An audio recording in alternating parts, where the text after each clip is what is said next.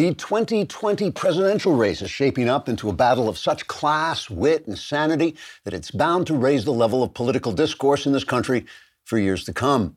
On one side, we have the exquisite high mindedness of President Trump, who recently said of the late Senator John McCain, quote, and this is a real quote, I gave him the kind of funeral that he wanted, which as president I had to approve.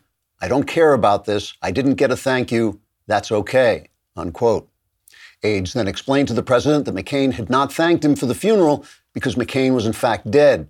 And indeed, that's why he was given a funeral, which by general tradition is something reserved for dead people, because living people don't like being put in a box and buried underground.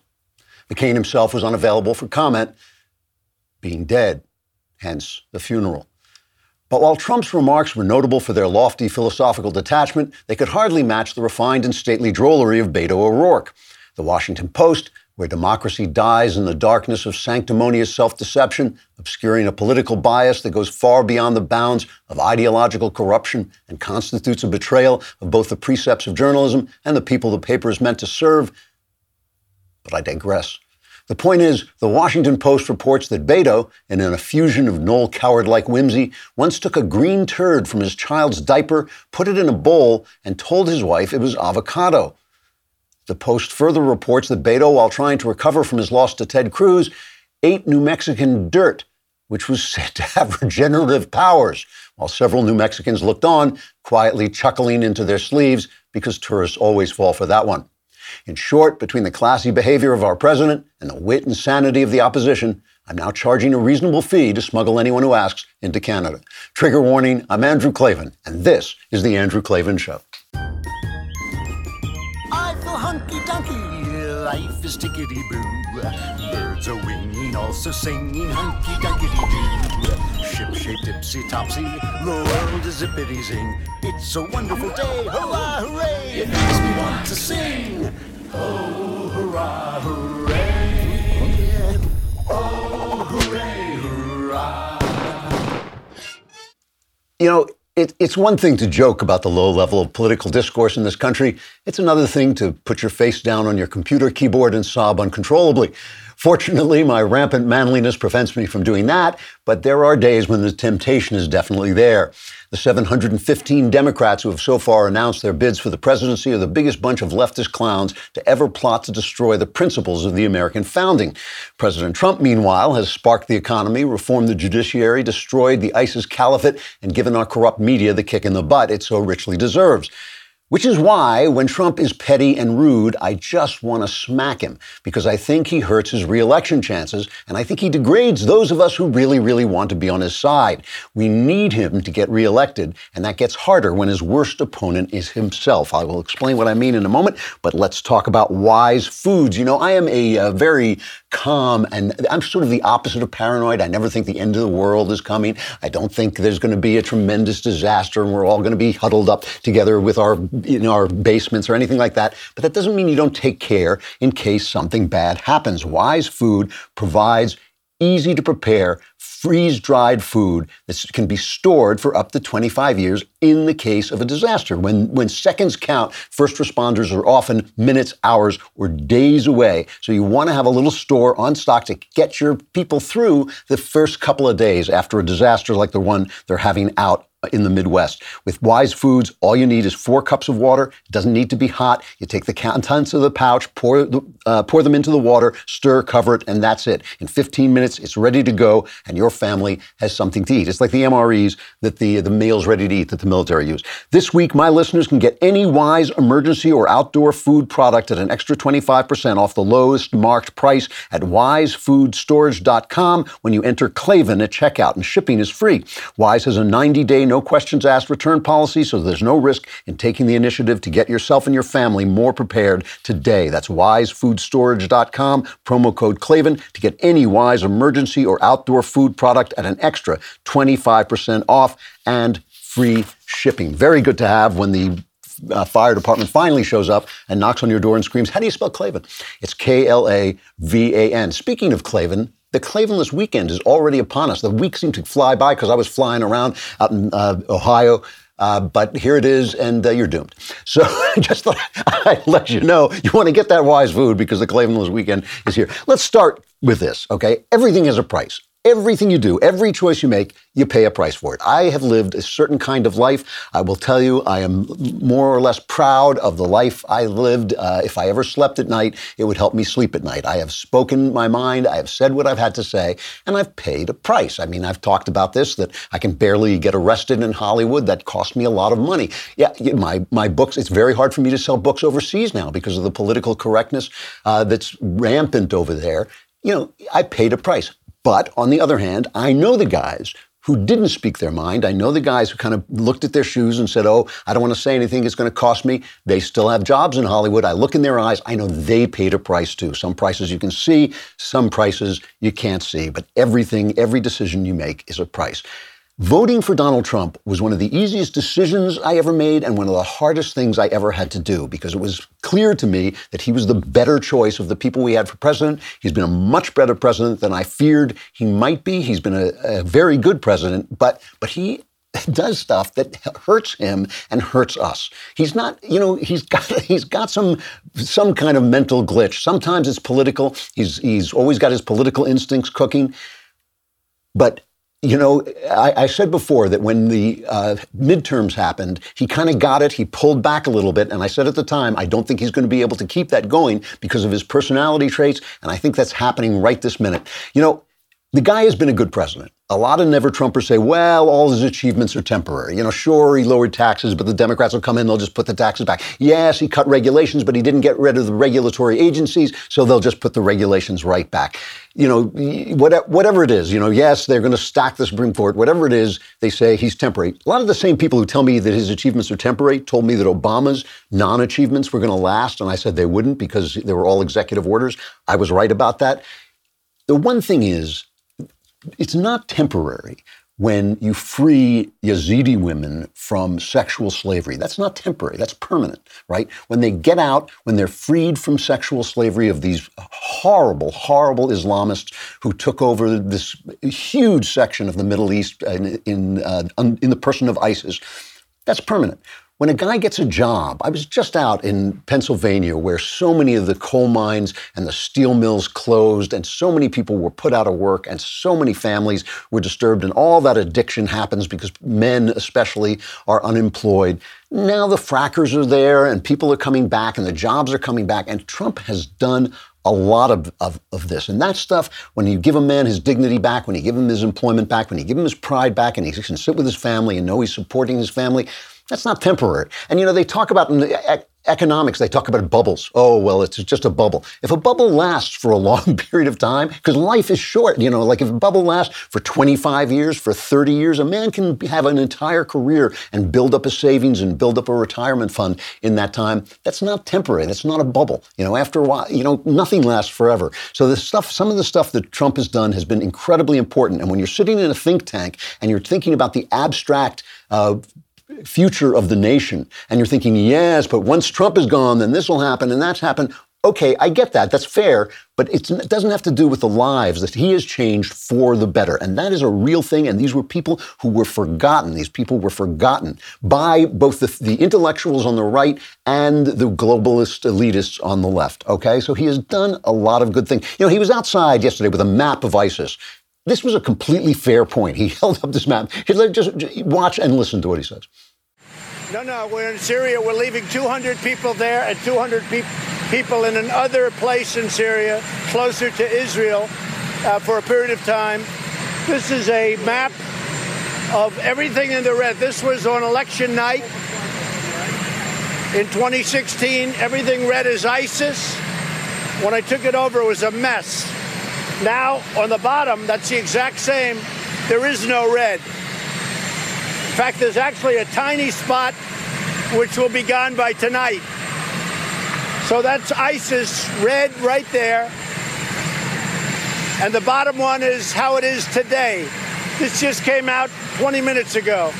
So this is ISIS on election day, my election day, and this is ISIS now. So that's the way it goes. That's the way it goes. That is a perfectly legit point utterly legit. It, you know, they when Obama was there with that leading from behind, and oh, it's a generational fight. It took it took him ten minutes to say, go in there and kill these people, isolate them, kill them, get rid of them. It matters. Now you're going to read all the think pieces, and these, you know, again, it's legit to have the think pieces about the fact, well, the ISIS philosophy is now going to metastasize and now going to spread out, and that's true. Obviously, the, Trump is not God; he can't erase evil from the minds of men. But this is important. John Bolton was talking about this. Here's here's Bolton's point about it. The president has been, I think, as clear as clear can be when he talks about the defeat of the ISIS territorial caliphate. He has never said that the elimination of the territorial caliphate means the end of ISIS in toto. We, know that's not the case. We know right now that there are ISIS fighters scattered still around uh, Syria and Iraq, and that ISIS itself uh, is growing in other parts of the world. The ISIS threat will remain, but one reason that the president has committed to keeping an American presence in Iraq and a, and a small uh, part of an observer force in Syria uh, is against the possibility that there would be a real resurgence of ISIS. And we would then have the ability uh, to deal with that if that arose. So I think people have to be clear. And, and the important of the territorial caliphate goes to an ideological point at the center of ISIS's theory of itself, namely that they were a caliphate because under their view of what a caliphate is, it's you have to control territory. territory. A very big deal, that last thing he said, the caliphate controlling the territory. Yes, the ISIS uh, idea is still there. You know, Trump has no power to erase that. Nobody has the power to erase that. But the idea that they had a caliphate was very appealing to young men. It was that was part of their philosophy. Oh, we're going to establish the caliphate, and there it was, the caliphate, that big red blotch that Trump was holding up on that map. That red blotch is gone. And that's an amazing thing. And that's not a temporary victory. That is a true victory. And the people who are being, these are, these are horrible, horrible people. And the way they treat women is absolutely appalling. The way they treat everybody is absolutely appalling. They have no ability to govern. They have the ability to kill and maim and oppress, but they have no ability to govern. They are the face, of, you know, I'll talk about this more in, in just a second because it's, it's an important point. Let us talk about calm, and we all need to remain Calm, right? Stress is a big deal, and Calm is the number one app to help you reduce your anxiety and stress and help you sleep better. And because I never sleep, I tried this. I thought this was not going to work, and I was listening to some of the things they have. They have these sleep stories, which are bedtime stories for adults designed to help you relax. And I have to say, I was listening to them and I was kind of laughing because they were so quiet and so calm. And while I was laughing, I fell asleep. No, I'm not kidding. It actually did work. If you head to calm, dot com. So C A L M dot C O M, Klavan slash Klavan, you'll get 25% off a Calm premium subscription, which includes guided meditations on issues like anxiety, stress, and focus, including a brand new meditation every day, the sleep stories I told you about, and they even have soothing music and more. Right now, Andrew Klavan listeners get 25% off a Calm premium subscription at calm.com slash Klavan. That's C-A-L-M dot com slash Klavan. Get unlimited access to all of Calm's content today at calm calm.com slash Klavan.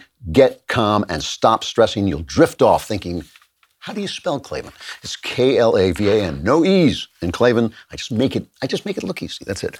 You know, I feel bad uh, for Muslims who are just living their lives and praying their prayers. And I know there are a lot of them.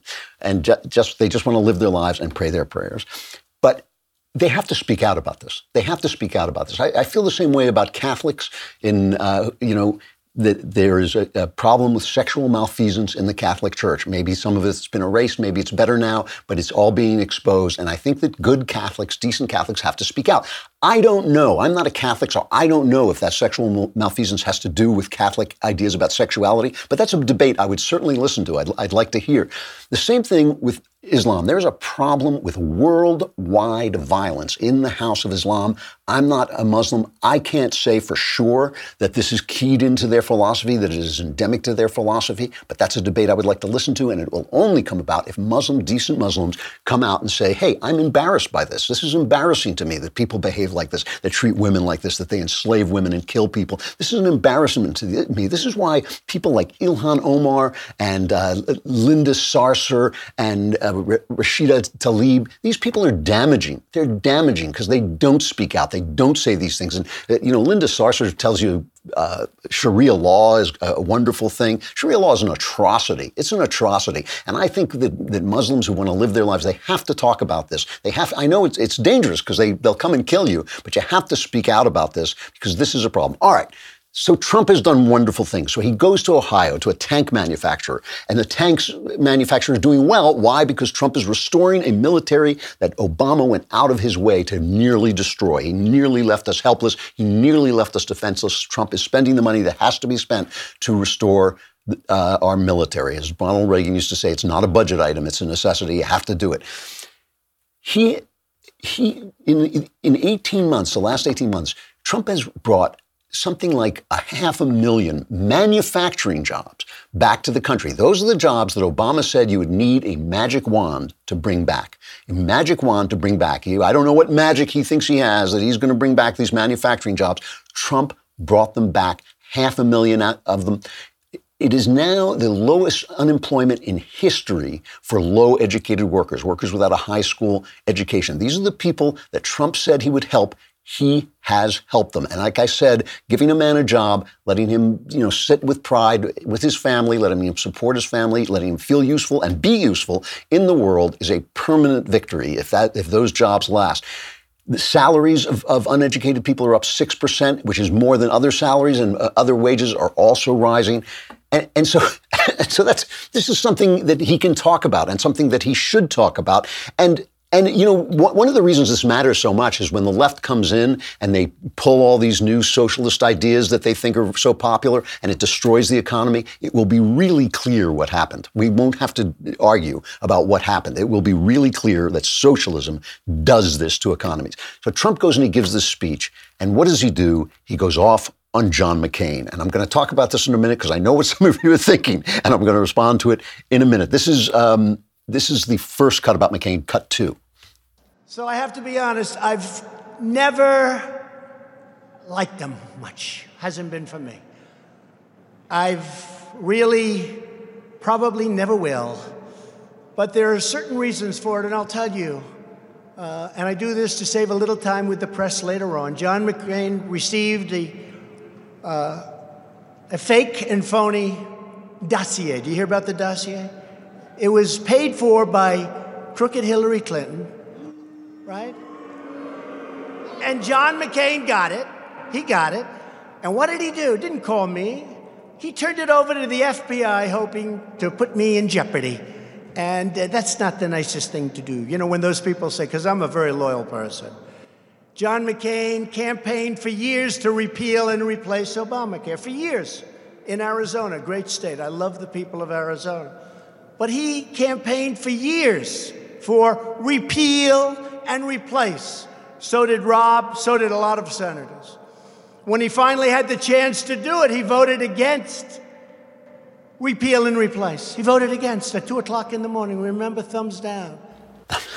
so you know, I could tell that what, what, Trump, this was written into the speech. This was not ad lib. Some of it was ad lib, but I mean, some of it was written into the speech. And I, I, what he was trying to do, I think, was he was trying to explain why he had gone off on McCain on Twitter because he got bad press for it. And I think, as he said, I'm trying to save, I'm saying this to save time of explaining this to the press. So that's why he was making it in the speech. Now, here's what I know a lot of you are thinking McCain stank. McCain was a bad senator. McCain Feingold was a disaster. His vote not to repeal and replace Trump is absolutely right. It was a betrayal. It was a betrayal of his. He ran on it. He promised to do it. He didn't. He voted it down. I'm sure he did it to get back at Trump. He was his weak sauce campaign against Barack Obama was sacrificial lamb stuff. It was about his own honor and it wasn't about the country. And he he gave us, I mean, he helped to give us Obama. Even I had a hard time uh, voting for him. And his personal complaint, Trump's personal complaint about him, about the Steele dossier, is true. Apparently McCain got hold of the Steele dossier, that all that stuff about you know the prostitutes in Russia, all that nonsense that, that has been, and he passed it around Washington. He had an aide pass it around Washington, uh, hoping it would leak to the press, and finally BuzzFeed ran with it. Okay, which was you know it was a despicable. You can say anything about anybody. The press should not be not have been running it. Everybody has this idea. Oh, we have to save America from Donald Trump, and instead they've plunged themselves and the country. Uh, into, into the muck of their own leftism and their own dishonesty.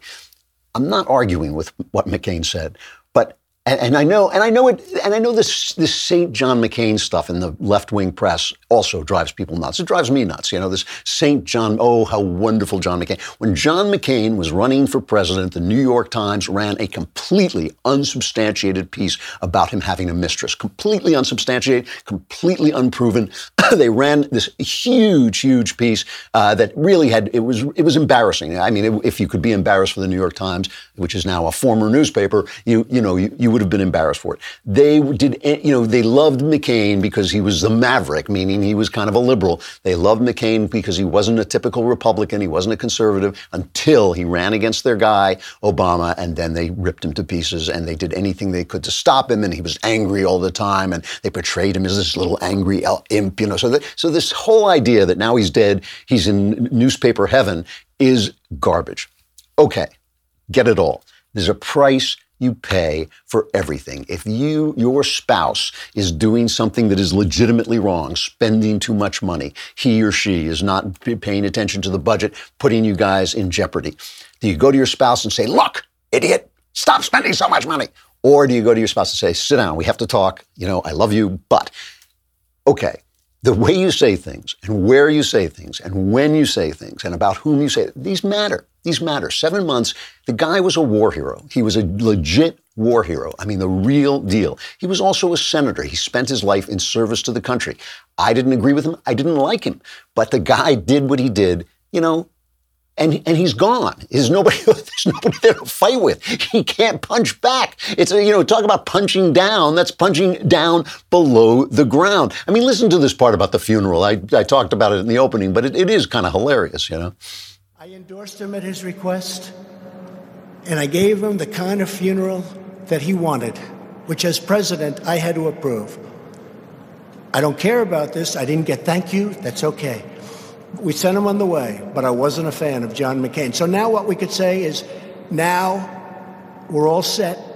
I don't think I have to answer that question, but the press keeps, what do you think of McCain? What do you think? Not my kind of guy, but some people like him, and I think that's great.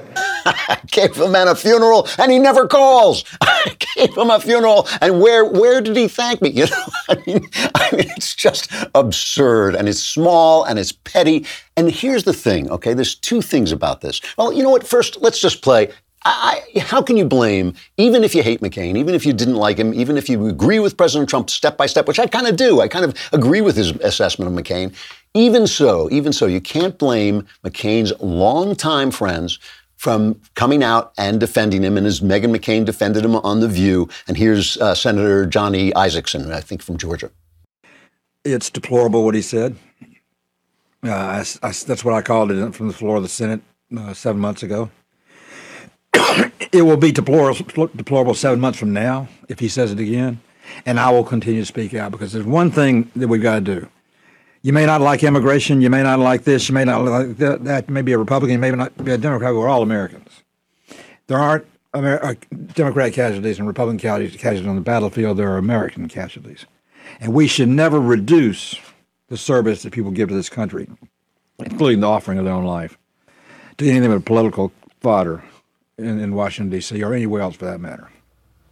Okay, so two things about this, right? One, and probably the more important one, it hurts him with undecided voters. It hurts him with those people, the women, the suburban suburbanites who didn't vote, who voted Democrat in the midterms, even though they voted for Trump or voted Republican, uh, yeah, Republican in the general, who voted against him in the midterms because they just don't like the man. Now that may be shallow, that may be wrong, but they do it, and it hurts him with those people, and it means that we lose. It means we lose voters, right? That's the first thing. That's the political consideration. And secondly, the impulse to protect your own, which I understand in the world as it is, the impulse to protect your own means you're sitting there going like, yeah, go get that dead guy. Yeah, go tell you tell that war hero all this, the mistakes he made. You tell people about that because he's dead and he can't get back at you. And that's the way we ought to be. It degrades you. It degrades you. I'm sorry. There's a price you pay for everything. I, I think I, it is important to me that Trump wins. It's important to me that he, he goes forward. But no, no, that's not the way people behave. That is not the way I, you know, you cannot condone that behavior because it degrades you. And here is what's at stake, okay? I don't know if you heard about this in New Zealand where they had the horrible shooting. They just banned in a big, big hurry. They just used the emotion that was generated by that atrocity and they banned basically all semi automatic weapons. Here is their uh, prime minister. Today I'm announcing that New Zealand will ban all military style semi automatic weapons. We will also ban all assault rifles. We will ban all high capacity magazines. We will ban all parts with the ability to convert semi automatic or any other type of firearm into a military style semi automatic weapon. We will ban parts that cause a firearm to generate semi automatic, automatic, or close to automatic gunfire. In short, every semi automatic weapon used in the terrorist attack on Friday will be banned in this country. Now, that's a really good law because it means the next time somebody does this, because the guy who does this doesn't care what she bans, has absolutely, is completely indifferent to what Jacinda Ardern bans. She, he doesn't care. The guy's going to do this next. But one thing she has ensured is that no one will be able to defend themselves against it. That's the one thing she has ensured. And you don't think they want to do that there, that here? You don't think that's where the Democrats are heading? Let's go to the Democrat uh, publicity department, CNN, Brooke Baldwin. Listen to her re- react to this. Did you notice how quickly New Zealand is taking action on guns? 72 hours after this attack. At least one gun shop owner is refusing to sell certain guns and the magazines that enable them to use more bullets. New Zealand's biggest online auction site has banned semi automatics and associated accessories, saying that it is clear public sentiment has changed. That's a quote. My point is this they have all come together to try and find a solution as fast as possible so this doesn't become routine. Routine? In America, it's just the opposite. Instead of coming together to come up with concrete solutions like this, each side runs back to its partisan corners. Sales of guns often go up after mass shootings. It is a crisis in America, no matter which side you are on. Not a crisis to me. That's not a crisis to me that people go and buy guns when they have to defend themselves. Why is it good for it to be fast? Why is it good for it to be fast? Charlie Cooke over at National Review, who's one, you know, he's, he's now an American citizen, but he has this plummy English accent, and he is one of the most intelligent defenders of the Second Amendment. And I, I said to him once, why do we have to listen to a defense of our Constitution in your plummy accent? And he said, I'm doing the job most Americans won't do. so he wrote a, he wrote a piece at National Review, a great piece called Quick, Act before anyone can debate you. And he says, one doesn't have to be opposed to strict gun control, as I am, to find the argument for haste both dangerous and a little creepy.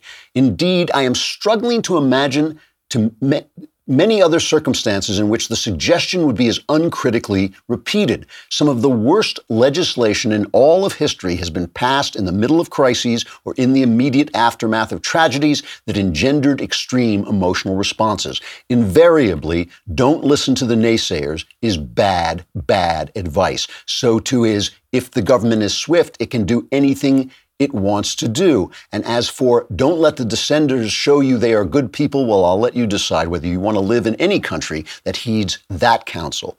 Patience, consultation, consideration, these are not bad words. Haste, that's the enemy of freedom and of good government too. Thank goodness that our system tends to be slow. All praise to our checks against the transient and the frenzied. You know, this is like the Electoral College gun, gun confiscation.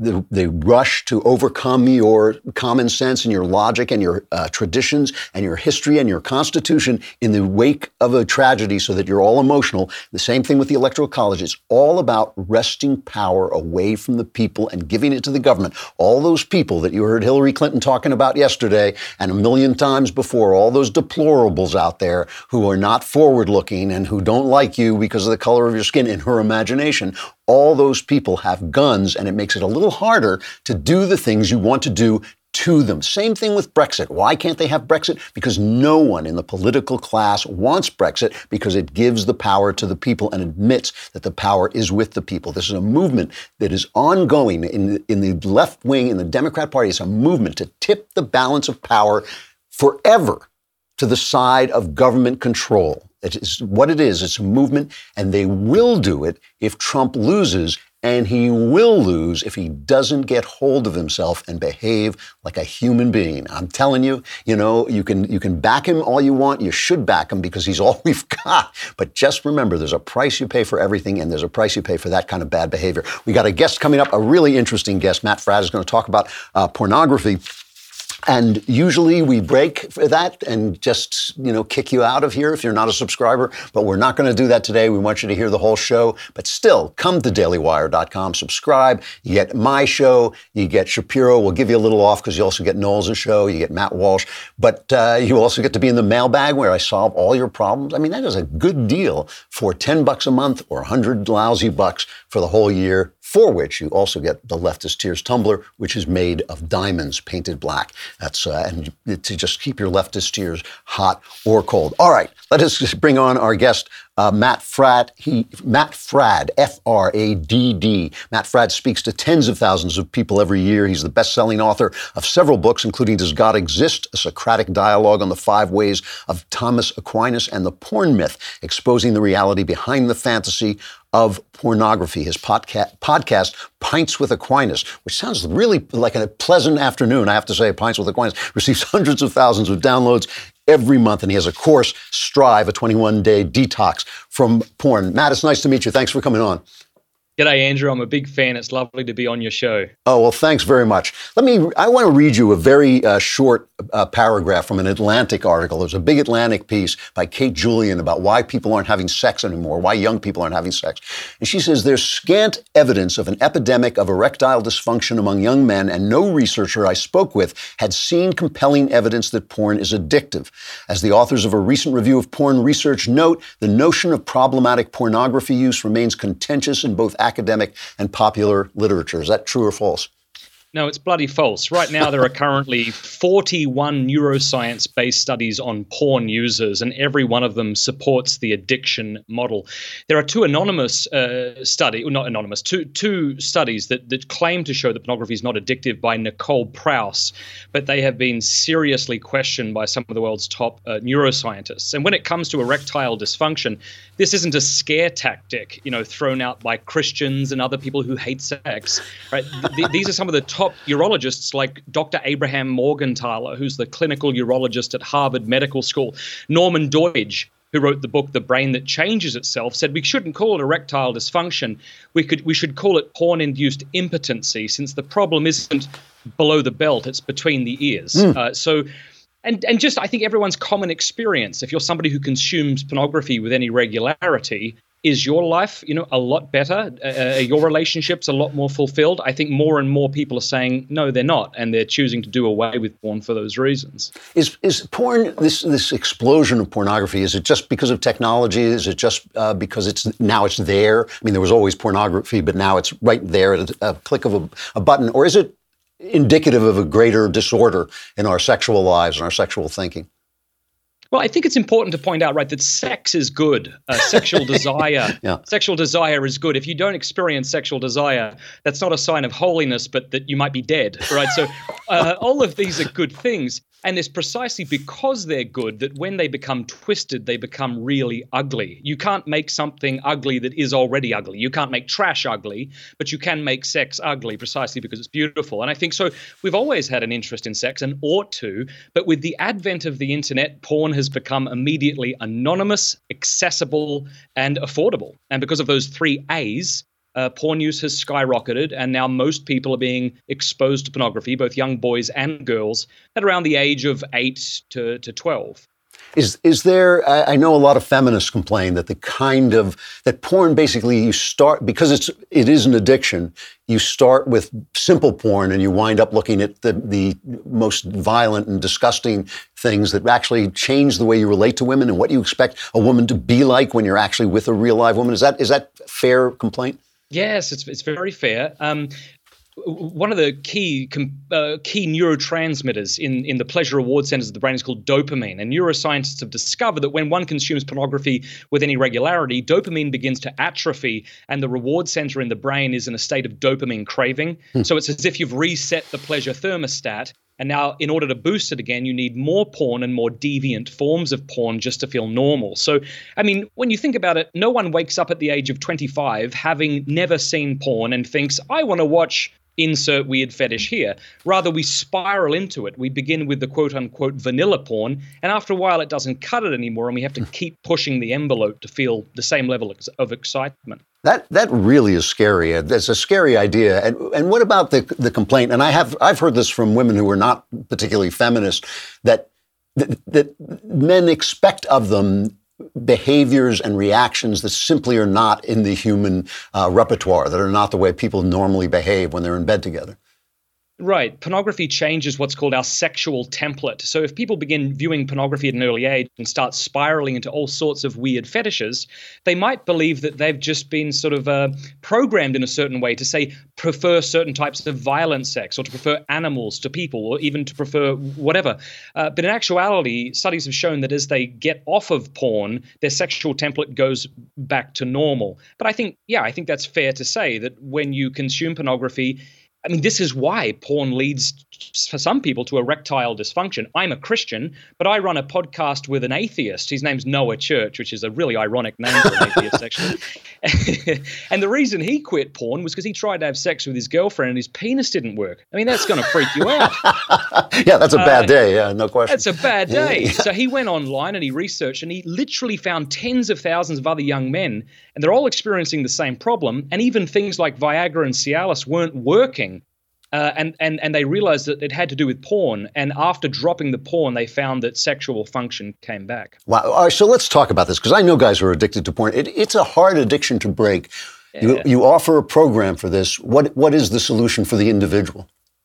Yeah. So for the last eight years, I've been traveling the country and speaking almost exclusively on porn. Uh, I joke that my mum is super proud of me. and uh, this is the first time I've kind of been able to put all of the wisdom I've learned into one 21 day course. Uh, we're literally putting hundreds of thousands of dollars into this course. It's very high production value. And it's basically my way of coming alongside these men and walking them step by step, giving them the information and resources they that they need to achieve long lasting lasting sobriety. The first uh, course will launch in five days from now. We're going to have tens of thousands of people from around the world joining. And it's not an isolated experience, it's something that you go through with men. Mm. Uh, you watch a three to five minute video every day. There's a challenge that you're asked to complete, you're asked to communicate in the forum. And then at the end of the 21 days, we put you into triad video small groups so you can continue this journey with accountability partners. And again, the whole point of this is not to shame anyone, it's not to make anyone feel bad. It's just about coming alongside people and saying, if you want a more beautiful life, if you feel that pornography is getting in the way of your most cherished relationships, you know, we're not here to judge you or shame you. We're just here to say there's a way out and you're not alone. So now you have a podcast called uh, Pints with Aquinas, which I, like I said, I think that's going I'm going to be daydreaming about that for the rest of the, having pints with Aquinas. what, what, what, could be more fun than having pints?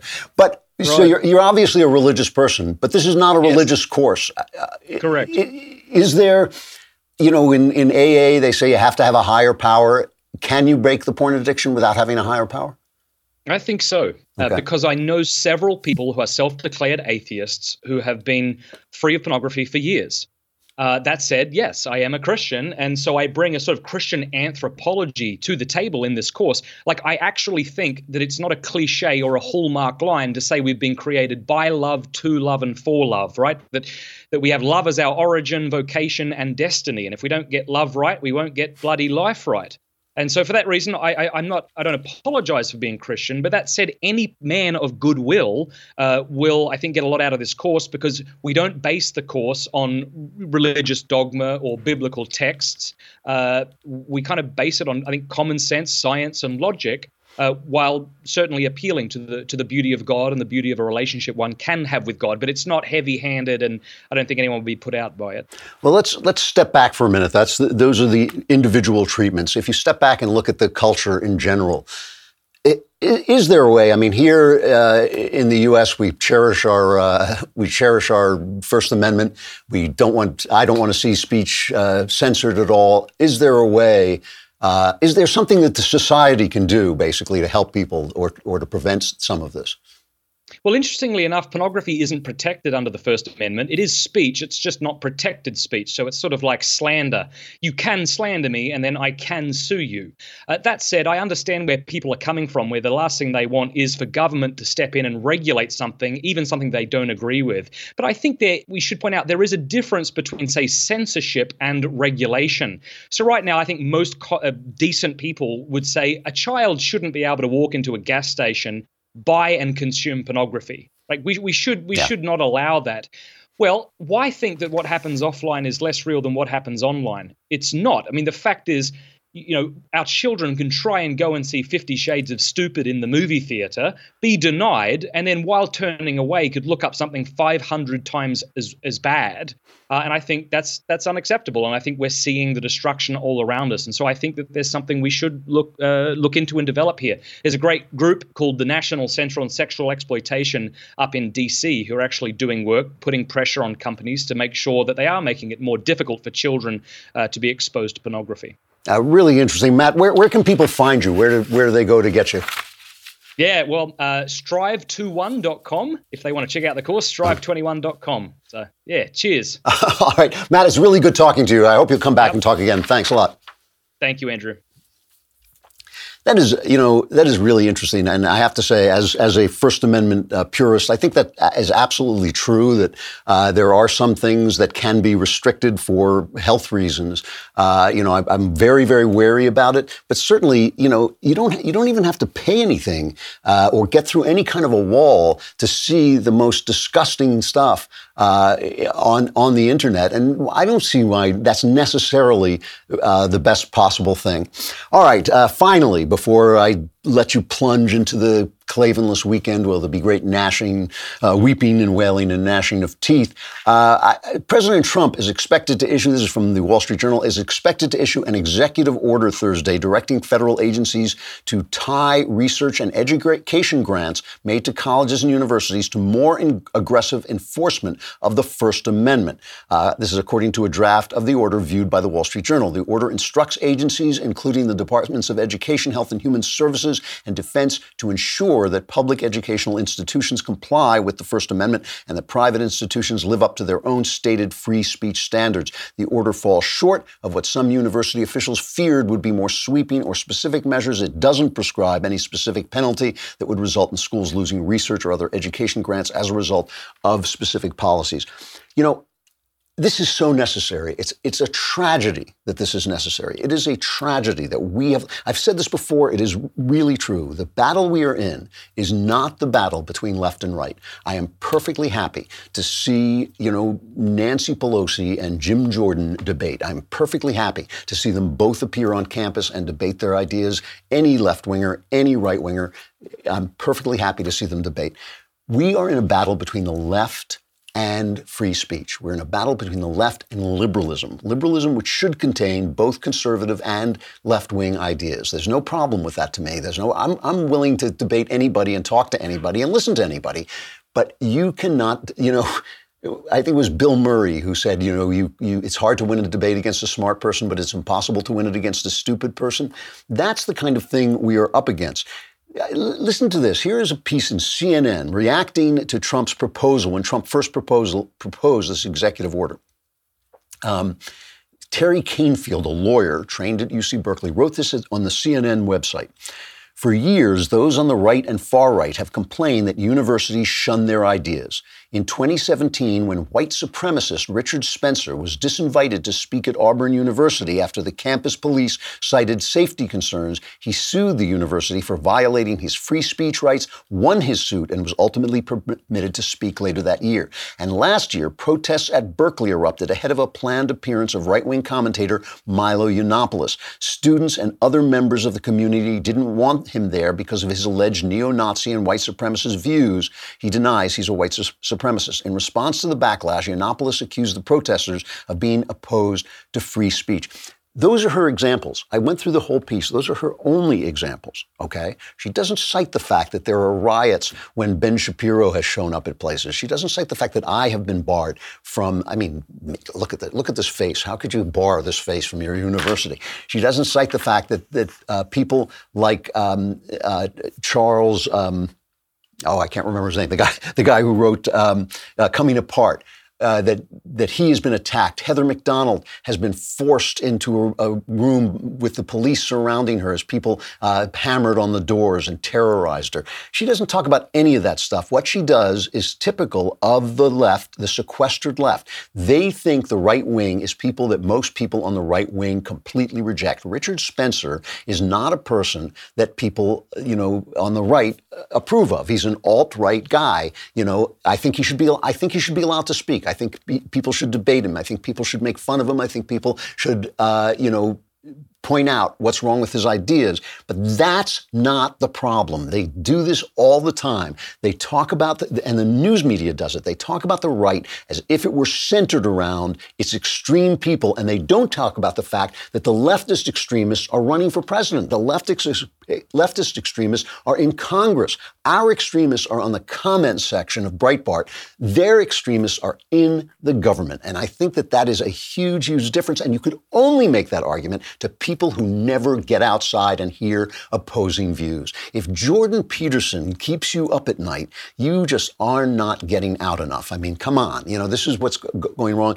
It is, again, here's Donald Trump, the great villain, the great man who's not fit for office, who somehow just managed to stumble into destroying the caliphate, who somehow just managed to spark the economy that Obama sat on for eight years. Somehow, in his stupidity, I don't know, he somehow managed to put constitutional judges, justices on the Supreme Court and conservative judges throughout the judiciary. I don't know how he did any of that because he's so stupid and so insane. But He's the guy who is defending the constitutional protection to free speech. Donald Trump is doing that, not Brian Stelter, not CNN, not the New York Times. Donald Trump is doing it.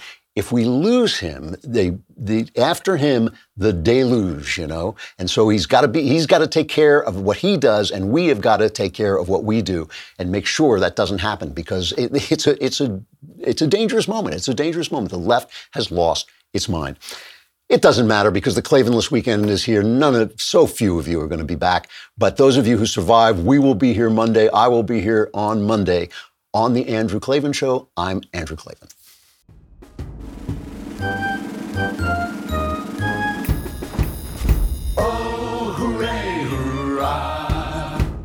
The Andrew Klavan Show is produced by Robert Sterling. Executive producer, Jeremy Boring. Senior producer, Jonathan Hay. Our supervising producer is Mathis Glover, and our technical producer is Austin Stevens. Edited by Adam Sajevic. Audio is mixed by Mike Coromina. Hair and makeup is by Jesua Alvera. And our animations are by Cynthia Angulo. Production assistant, Nick Sheehan. The Andrew Klavan Show is a Daily Wire production. Copyright Daily Wire 2019. Today on The Ben Shapiro Show, New Zealand's government bans sale of semi automatic weapons, and the woke scolds come for Jordan Peterson. That's today on The Ben Shapiro Show.